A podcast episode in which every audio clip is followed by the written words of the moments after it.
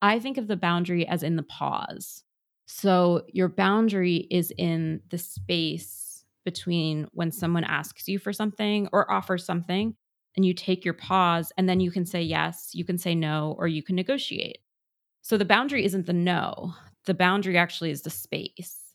And then you decide how you're going to move. It's not a brick wall.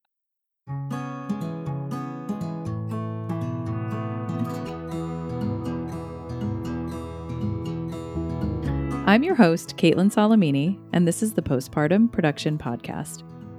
Here, we hold conversations about the intersection of caregiving, creative practice, and capitalist production, as well as what it means to be producing art while also being a parent in modern society.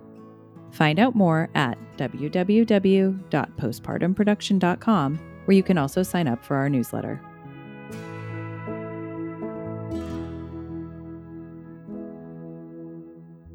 Feel like every time I sit down to record here, I have to sigh. And I think it's probably because it's so blissfully quiet when I'm recording by design, obviously, because I need it to be.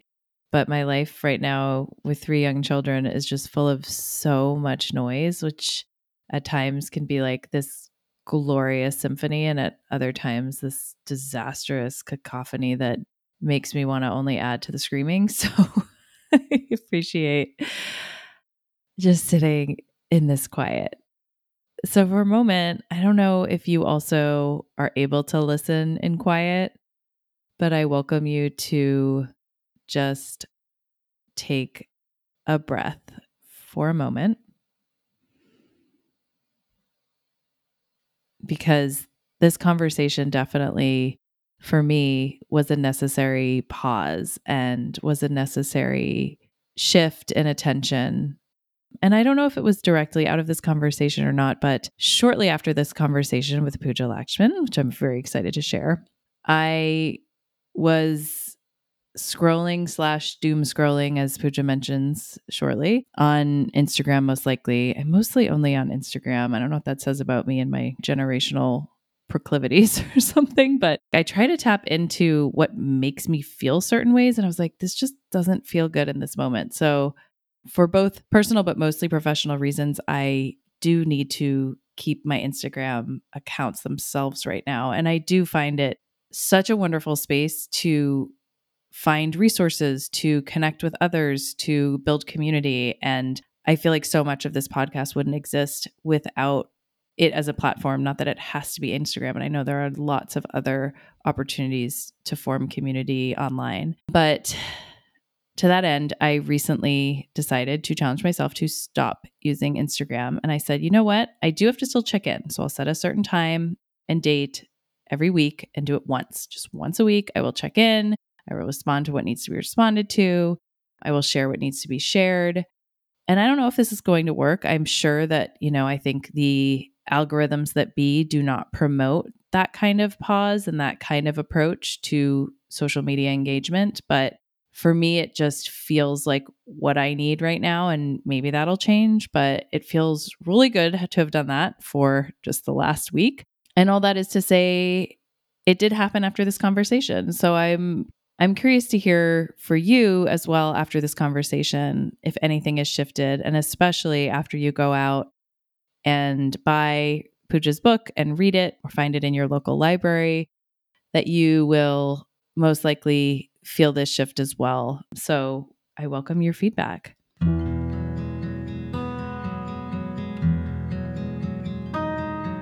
I'm really excited that today, as I said, we are talking to Dr. Pooja Lakshmin. Pooja is a psychiatrist specializing in women's mental health, a clinical assistant professor of psychiatry at the George Washington University School of Medicine, the founder of Gemma, the digital community focused on women's mental health and equity, and a contributor to the New York Times. She works with women struggling with burnout, despair, depression, and anxiety in her clinical practice and has a wider focus on the intersection of mental health and gender. She helps women and marginalized groups heal from the tyranny of faux self care while exposing the systems that have gotten us here. We dig in on this more deeply in today's conversation, which I'm very excited to share with you.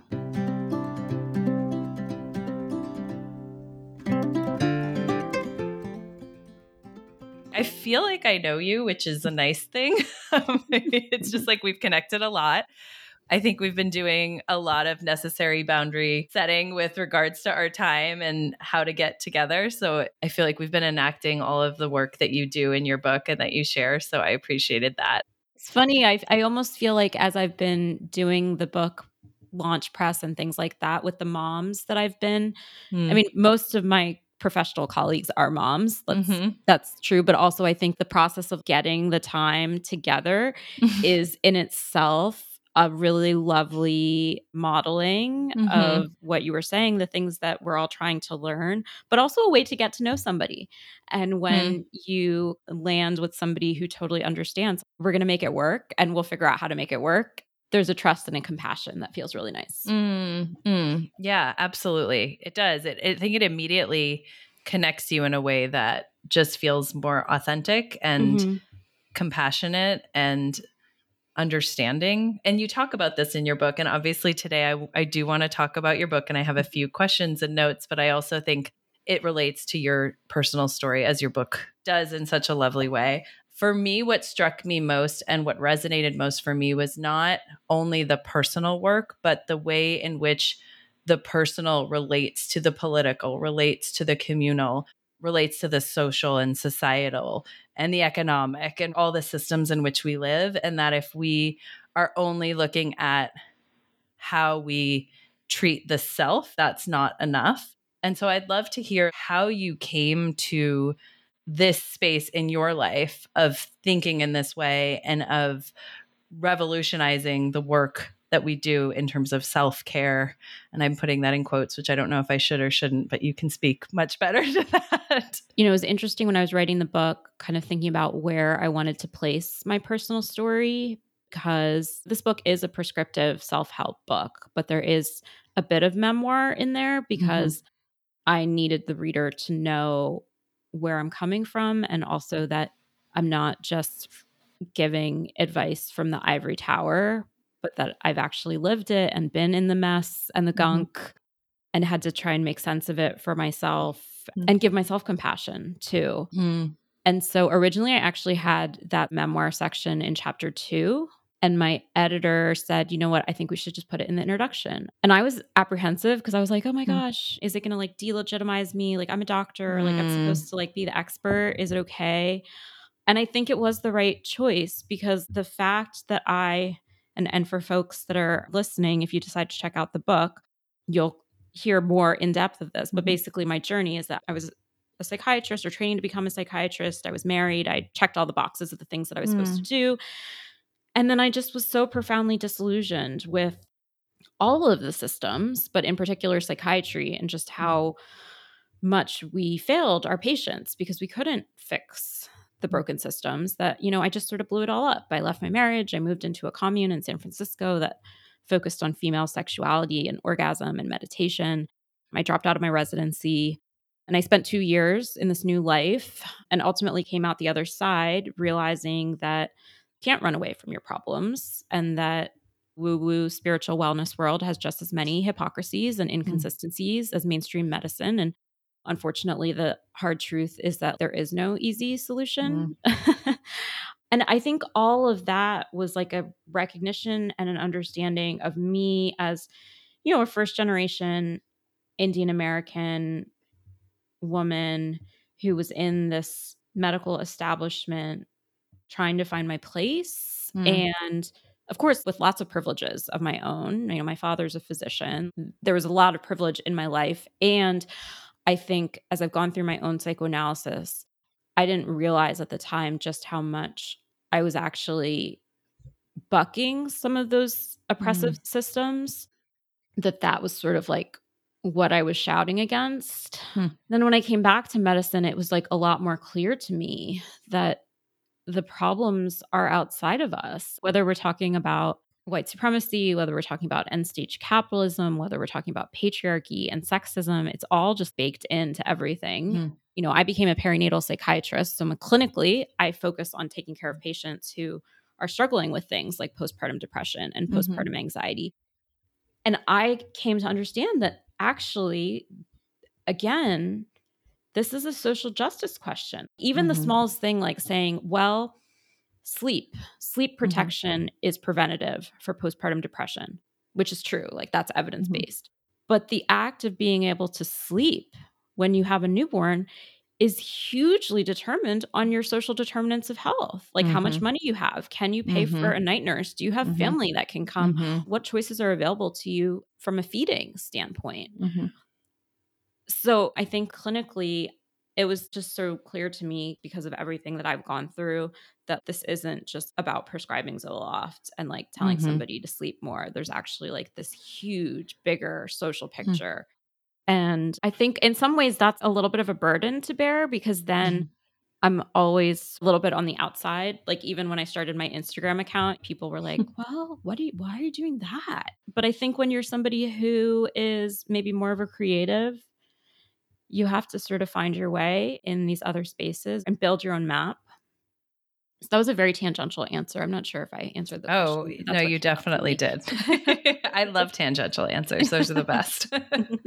As you were saying that, I was thinking, and this is very specific potentially, but in regards to your clinical practice, when you are holding space for someone who it's clear to you doesn't have that support, like when you're looking at that relationship, like the therapeutic relationship, you're looking at a self, right? You're looking at an individual self and the work that that individual can do. But when that individual is in a space where they're not given the support that changes, right, their capabilities to exist healthfully in that space. That's like just the sleep example is a perfect example, right? Of okay, then how do you resource that? Like you're a single mom and you don't have the care parents and you don't have the financial capabilities. How do you get there? Or is it about recognition? And does that take some of the weight off of that? Or is it that's not enough because you literally need the it's like how do you do that when the system is not supportive?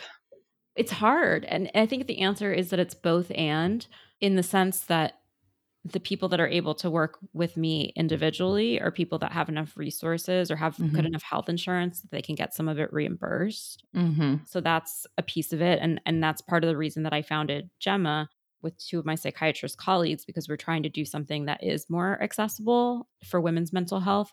But the other piece too that I see is that a lot of my patients are in this like upper middle class bracket, which is actually like a donut hole Mhm. for mental health services, right? Because most therapists and psychiatrists are out of network. So it's this person that is living in a high cost of living city and is well educated and does have a good job, but it's still life is really expensive. Hmm. And so part of it for me is helping reframe that it's okay to spend money on care.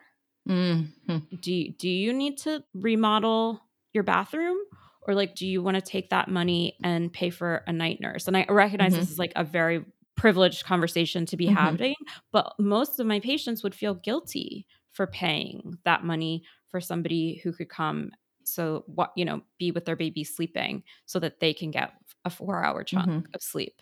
Mm-hmm. And I can be the person that says, "No, actually that's really worth it." That's Mhm. really worth it. Or like the other side of this is why is it that when your partner travels for work and you have a sister that lives in the same city as you and says, "Hey, I'm happy to come over to help with bedtime." You immediately say, "No, no, no, it's fine. It's fine. I got it." Mm-hmm. Like why do you have to be in crisis to say yes to the people that are offering help? Like it's okay to have help because it's nice to have. You don't have to Mm. be down and out.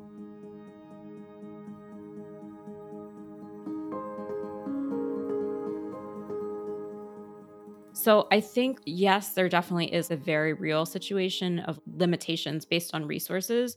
But I think the next Mhm. layer of that, too, there usually is a little bit of a both and in terms of thinking about what you're prioritizing. And is it okay to prioritize your own mental health? Mm. As you were saying that, I was thinking about boundaries, which you talk a lot about, and I think is such a sadly kind of a buzzword now. And I think as you become a parent, for me, especially like as I became a parent, that was a practice I didn't have in my own childhood. So it was a question of creating boundaries for myself with my children and modeling that, which I think is so important too. Where I'm trying to go with this is as you were talking, I was thinking that we think of boundaries as something that sort of protects or sort of defends versus I was thinking in the case of your example of someone whose sister lives around the corner and they ask to help and you say no no no I'm good. I've got this that a boundary could actually be one where you what do you welcome into that from that circle? So it's it's i don't know how to describe this. this is the first time i'm actually thinking in this way almost like consecutive circles or i don't even know what the metaphor would be but yeah, is that does that make first sense? i agree with you that boundaries everybody's talking about them all the time now and it's almost lost mm-hmm. its meaning one of the reasons we mm-hmm. see it mm-hmm. everywhere is because they are so hard so everyone is trying to explain mm-hmm. it i don't know that i have any secret magic sauce when it comes to boundaries i think of the boundary as in the pause so your hmm. boundary is in the space between when someone asks you for something or offers something and you take your pause and then you can say yes, you can say no, or you can negotiate. So the boundary isn't the no, the boundary actually is the space. And then you decide how you're going to hmm. move. So what you were describing actually I think fits really well because it's not a brick wall. Mm-hmm. A healthy boundary I think of it as like the mesh net that people put over a trampoline, you know, in the backyards. It's like the mesh thing, you know, things come and go in between. It should be flexible. And of course, none of us live in a world where like we get everything that we want. It's not real life. There are definitely things that you have to do that you don't want to do the goal is mm-hmm. not to have a life where you don't have to do anything that you don't want to do. The goal mm-hmm. is to like have some sort of I don't want to use the word balance because I hate that word. I actually think just based mm. on my patients, I think the goal is to have a life where you are actually even included on the team, like in the equation. Mm. So many of my mm. patients, it's like you're not even included in the mm. decision making. Like everything is for others. Everything is in service of the kids or the partner or the parents or whatever. Whereas the goal of a healthy ecosystem, boundary, whatever we're calling or thinking about is like where there is a flexibility and that you can actually not always center your own needs, but at least have your own needs be part of the calculus. That's really beautiful because I think, and this is a part of your book that I found really compelling too, in terms of you talk about mm-hmm. dialectical mm-hmm. thinking. And earlier in this conversation, you said both and that was something that I only came to as a parent, where I started reading more parenting books and things like that, and looking at different parenting philosophies and speaking with my children, not saying, you know, no, you can't do this, but you can do this, but you can do this, and we can't look, we're yeah. going to look over here, or just changing the language and how that changes the focus. But I mean, that's again very specific. But I think when we think about relationships and family relationships, the fluidity, or also that, hmm, today, today I'm not yep. going to do that. Maybe tomorrow right. I will, right? Like I'm in a mood, I'm mm-hmm. premenstrual, or I'm in my follicular phase. Like I think that when we allow ourselves, it just feels more human what you're talking about. Like the way that you're explaining the family system and, and also the self and the navigation of self. I think that historically, mothers or those acting in the mother capacity in a family, I feel like have been really historically alienated from themselves from identities outside of that specific identity. And obviously, that comes from, which I think you do some unpacking of in your book as well as patriarchal systems. And there's so much to unpack there. But now that we are where we are, I found that your book really helps to broaden the scope of understanding of how we navigate spaces and selves and relationships. And I was curious because like you said, you do a lot of work in parenting. I didn't see this book as specific to only those who are in a caregiver role, which I really appreciated. And yet, as a caregiver, it really spoke to me deeply too. So I don't know how that's come out as you've continued to roll with this book right now. How is that landing or what are you feeling yeah. in terms of your community? It's actually funny because when I I guess it was 2018, originally I was approached by an academic press to write a book on mm. pregnancy, postpartum, mental health. And it was for their mass market division. But it wasn't the book I wanted to write. I wanted to write this book. And mm. at that time, I had an agent mm. who I don't have anymore. But at that time, she, I told her, I guess I could do this. It's my expertise. This is my training. But like, I really want to mm. write this book on faux self care and what is real self care. And she said, hmm. Well, you need to have 75,000 Instagram followers before you can do that. But then luckily, that was around the time that I started writing for the New York Times. And so my current agent actually hmm. read one of my articles and found me and was willing to take a risk with me on, on this book. So I broke hmm. up with that academic press and that other agent and then spent two years working on this proposal. And hmm. it was important to me because I didn't want it to be just for moms because I do feel like there's so much value mm-hmm. actually. I wish I had this book when I was in my 20s, you know? Mm-hmm. I'm 39 now. And I think there's also so much value too for women in whatever we call midlife, whatever that means, right? Women mm-hmm. who are not in mm-hmm. that like little kid phase anymore. Maybe kids are out of mm-hmm. the house. The issues all are the same, right? It's the same root cause of the problems, but then there's just all of these mm-hmm. different ways that it manifests in all the different seasons of your life. Mm-hmm. And so I was just so much mm-hmm. more interested in trying to write something that could be applicable over time as opposed to like making it hyper specific for mm-hmm. motherhood or caretaking. But of course, that's in a lot of the patient stories because that's my clinical population. Mm-hmm. So it's been an interesting evolution. And one of the fun things as I've been having these conversations actually really has been getting to talk with folks that are in all these different seasons of life. I just did a mm. podcast last week that was with someone who's in her mid 20s. And we were talking about mm-hmm. dating mm-hmm. and boundaries. And it's nice that it's different conversations with different people.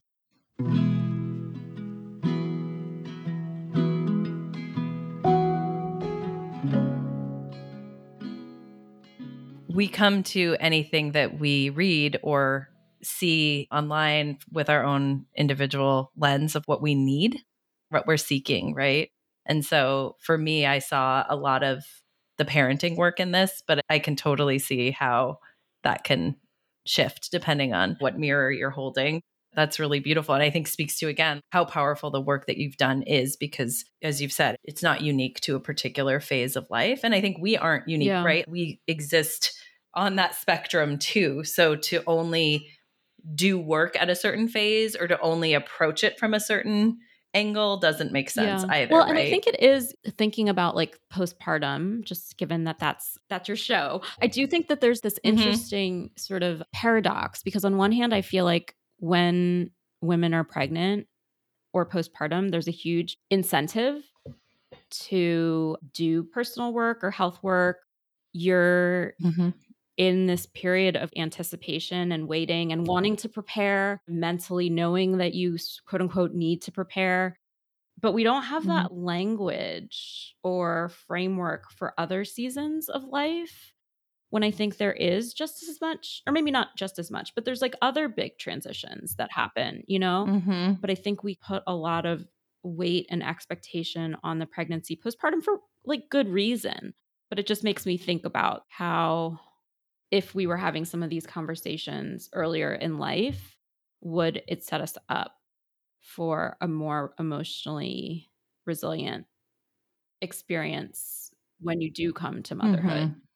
Because mm-hmm. I think right now, still mm. so many folks really think that preparing for motherhood is about what type of stroller you buy and decorating your nursery and all these different things. Not to say that those things can't be fun. And I know there's some people that really take a lot of joy and pleasure in in that mm-hmm. type of stuff. I'm the opposite. I hate shopping. I hate it all stresses me out. I was really lucky because I was the last person in my friend group to have kids and I was writing the book at the time. So my friends made my baby registry for me, which is just such a great gift. but right there's this lack of awareness that some of the most important questions are things around sleep and like how you're going to feed your baby and what your expectations are the dynamics with your partner and all this other stuff that there's no product to answer those questions for you or figure mm-hmm. that out mm-hmm. Yeah, you're totally right. And actually, as you were talking, I was thinking that one thing I've recognized through my own journey is that I had a long fertility journey as well, as I know you have too. And so by the time I got to motherhood, I just felt like in a different place than I've seen others who get like slammed in the face with motherhood for various reasons. And I think I was grateful looking back that I didn't think of it as work at that time, but just the amount of work I was doing through that process that did in some ways prepare me. Obviously, you're never appropriately prepared because we're never prepared for anything in transitions and there's no perfect way to be a mother. And so I think that at the very least for me, I think it was mostly about letting go of control. Yeah. And so it was like I didn't have control in fertility. And I'll, oh, interesting. As a mother, you have no control either. so for, I was that super type A person. And so it was like, oh, okay. Now I can live in this space. Or am I a type A person? Wait, this actually feels kind mm-hmm. of comfortable. And the less I try to control, the better things work out. Hmm, you know, or the less I have this extrinsic idea of what yeah. this is supposed to look like or what the perfect nursery is supposed to look like or whatever, right? So I did find that that was really helpful. There was a part of your book that looked at perfectionism and perfect productivity. I think you were talking about a specific patient named Anita. And I was thinking because this podcast, we talk a lot about productivity and what that means. And then, then you also go into really beautiful sections about time and capitalism and the way in which we view what is seen as productive. And I was curious to hear more about your thoughts on that and how that influenced your idea of what real self care is and the work that you do. So, in the book, I talk about three ways in which faux self care can be conceptualized as coping mechanisms, the psychological aspect to it. And one, of course, is escape. So, that's like the retreat where you have to like run away from your life to feel better. And then when you come back mm. to your life, you feel terrible again. And then there's achievement, right? That's the person that becomes mm-hmm. obsessed with the 5Ks or the yoga or whatever. And then the third is productivity or the efficiency. It becomes a means to an end. Like you're consumed by what is the best system, whether it's the bullet mm. journals or whether it's a scheduling app the meal delivery kits. It's not that outsourcing is mm. bad if you have the means, but I have so many patients who get stuck in trying to figure out what is the perfect thing and hmm. that you're not actually using any time that you get back for valuable purposes. And I think that comes back to a lot of the work that we're seeing now around these questions of time and capitalism and how do we take back our time because right time is like the most valuable resource that we have mm-hmm. i haven't yet read jenny odell's i know it's on my it's on my yeah. calendar as well but i know that she talks about it vox did a review actually of both of our books mm, together cool. as companions which was awesome and i was awestruck but right the whole notion of real self-care deeper into yourself to figure out what your true values mm-hmm. are and what really matters for you you have to take time to do that. Mm-hmm. And you have to be able to step out of the chaos of your life and trust that it's worth it to not be productive mm. in the way that you maybe were used to. And that's an anxiety provoking place to be. Mm-hmm. I've been using the word brave a lot. I think that this requires bravery and courage to say that you're going to do less and also like really make choices about which aspects of your life, which roles, which relationships mean the most to you, and then invest in those in a deliberate way, which ultimately means letting go of stuff that doesn't fit or doesn't serve you. I'm definitely a workaholic. I will not pretend that I'm not. I definitely do do a lot though I will say over the past probably six or seven years, while I was in psychoanalysis, it has been a process of letting go for me. So I mm. left my full time academic psychiatrist job. I have a small private practice and I have my company that I'm, I'm trying to grow and then writing. So I moved away from the more ivory tower stuff because I realized that that actually doesn't align value wise with me. I don't feel like I can be my full self in those mm. spaces. Hmm. And so I kept some of the stuff that I like, which is like supervising residents once a month, but I let go of the things that weren't aligned for me. And then at each step, focus more on the stuff that really is aligned. And then that, of course, there's still lots of hard choices of things that I can't do and have to say no to mm-hmm. and and of course having a baby and navigating motherhood and the time constraints of that and figuring everything out it's absolutely a mess. It's completely a mess. and I'm learning as I go. But I'm always having this conversation with myself too of why am I doing this? Mm-hmm. Okay, am I doing this because I'm trying to prove something to someone? Or is it an ego hit? Or is it like a prestige thing? Or is this actually something that I really do care a lot about? I think it's so important to keep asking yourself those questions And then also to know what is enough and when is enough. Mm-hmm. That's a big question. kind yeah, of made me hard. step back for a second. Yeah. well, because the system tells us there's never enough. And I yes. think I've mentioned this in a previous episode, but I've been obsessed with the idea of scarcity and just how much I see that play out everywhere. Like right now in my particular little micro universe, it's school season. So it's applying to public schools or private mm-hmm. schools and just seeing how much people feel this fear of there's not going to be enough for my child, or that could be extrapolated out in so many different ways across American society. But I think that, again, scarcity of time, right? Yeah. And so yeah. we are allowed to make choices. Like it's not even allowed. I don't even I'm saying a word allowed. It shouldn't be permission, right? Like that is the space that we do have control over. Those are the choices we're making. And I think to your point about that pause, my mind is blown in terms of boundaries and pause. I like this reorientation. And now I feel like it makes so much more sense to me. And from a daily perspective and practice, that really works. And if you're able to be authentic to when the no is coming from that space, I think that my fear growing up or just individually is always what the reaction is going to look like, right? When you say yeah. no to something, whether it's something as simple as I'm not doing that exercise today, or I'm not meeting that friend, or I'm not taking on that job. It's all about what's coming back. But if you're coming from yeah. that space of pausing and saying, this really isn't good for me right now, then it totally warps the response because the response A doesn't matter, but B also, I would assume that then whoever's receiving that message is able to also respond in a more compassionate way and it's a modeling right that then models that for whoever that individual is. It's such revolutionary work that i think does potentially i hope and i think you talk about this in your book that it does change the system i hope. There's a moment when you say it's our social fabric that needs repair and i think that the work that you're investigating and that you're espousing in many ways hopefully helps to repair the social fabric too at the same time, right? Well, because I think, you know, my critique is structural, but the solutions that I describe are deeply personal, mm-hmm. not commercial, mm-hmm. right? And so then when the solution is personal, that's the only way that we have a fighting chance, mm-hmm. actually, of change. Because when one person changes the way that they mm-hmm. behave or respond or react, like you just said, it mm-hmm. models for other people in their life that mm. they can respond in a different way. Mm-hmm. And then there's this cascade effect. One of the ex- examples I give in the book is a patient who originally came to see me for depression and anxiety, but ultimately we worked through this process together. And she realized that she was deeply resentful at her husband because he had never taken a paternity leave and they had two kids at the time and he worked in startups mm-hmm. and so it was always small teams and like never felt like he could take that mm-hmm. risk mm-hmm. it would never be possible and then when she was pregnant with her third baby, she finally was like, No, I really need you to do this. And they had multiple really hard conversations. It wasn't like it was just overnight. he was like, Yes, sure.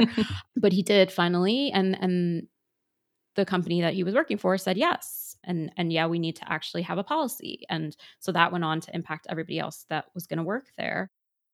And it's not like my patient was trying to be an advocate. She was just trying not to hate her husband and not be miserable or not get divorced right? I'm not saying that that happens in every single mm-hmm. situation, but that's the way that we have a chance mm-hmm. of these mm-hmm. things taking hold. So that's my hope too. And that's hopefully the role that I can play as a psychiatrist, where, like, again, my expertise is in the individual, mm-hmm. in that deeply personal space. But I wouldn't have come back to medicine and come back to this clinical work if I didn't really believe that there's a very deep connection between personal change and systems change. Mm-hmm. Hmm. And I don't know anybody who's in the advocacy or activist space who hasn't gone through some type of personal journey, whether we call it real self care, mm-hmm. like whatever we call it, right? There's a million things you can call it. But every single person I know that is trying to change systems is there because they went through something that made them see that they have to show up differently and then they're paying that forward.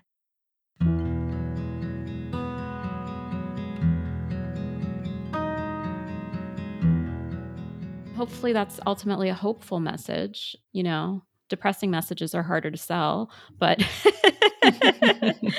no, it is. It is because I think I struggle most when I feel like there's a system I can't change, right? When it feels mm-hmm. so oppressive and all encompassing and tentacled into everything we do Mm-hmm. then it feels like I have no agency. So where does Mhm. the agency come from, right? So if Mhm. we empower ourselves to be able to make those choices on a daily basis, we do Mhm. start to chip. And if we all chip away, then it's Mhm. right. I can't take the hammer to the giant wall yeah, and break yeah, it down.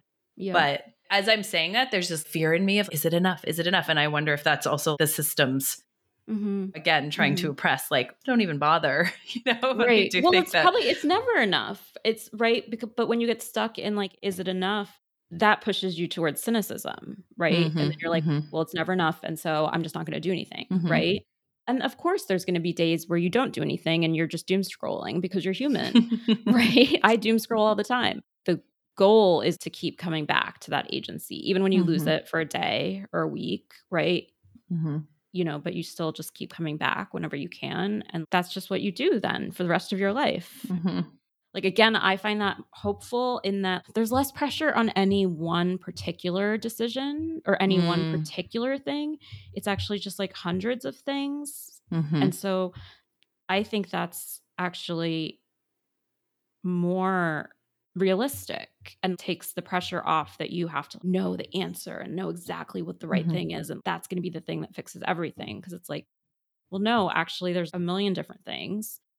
And you just have to be in your little sphere, right? Do your things. And each thing leads to the next thing. As you were talking, I was also thinking about just how much, for me, a lot of my background in terms of my own therapeutic work is very self compassion based and compassion based therapy. And so Mhm. I see that in your work. It's like the basis. If we don't have Mhm. compassion for ourselves, then we can't go anywhere with that. But you had me thinking also about parenting, right? And the good enough parent Yes. is the one who just, yeah, you're going to slip up and you're going to mess up, and that's inevitable. But if you start from a space of self compassion and modeling that for your children too, or self introspection, all these things of where your child can come to you and feel comfortable saying, you know, hey, mom, that really hurt my feelings, or you messed up there. And you can say, hey, let me take a pause and think about this and talk about this with you. All of the things that felt so potentially damaging, I think can find repair and can find connection. Obviously, I'm talking about a scope of not true traumas and yeah. but like your everyday basic relationship and of emotional hurts and things like that. But I found so much to feel hopeful for in your book. So I really mm-hmm. appreciate that. Of course, I was thinking of Ross Gay's work, and I think there's just this beautiful momentum that we're seeing now in terms of the way in which revolution can happen and the reclaiming of self and joy and hope as really revolutionary. So I really appreciated that as a core tenet in your book. And to that end, there was an exercise in your book that I wrote down for myself and I keep returning to is when you you talked about I'm happiest when I feel most like myself when I was like fill in the blanks. Can I ask you to do that for us? Would you fill in the blanks? Yeah, sure. Can you remind me what they Sure. are? I don't Okay. have it memorized. I'll say I'll say each one and then you Okay. could fill it. Okay, so I'm happiest when blank. I'm happiest when I'm in a conversation with somebody else who really enjoys thinking deeply about hard topics. I feel most like myself when I blank. I feel most like myself when I am on the couch in my sweatpants with my cats and just vegging. I am bound to fail when I blank. I'm bound to fail when I'm not compassionate with myself. Hmm. I know I cannot do blank and be blank. Hmm. I know I cannot do everything and be everything.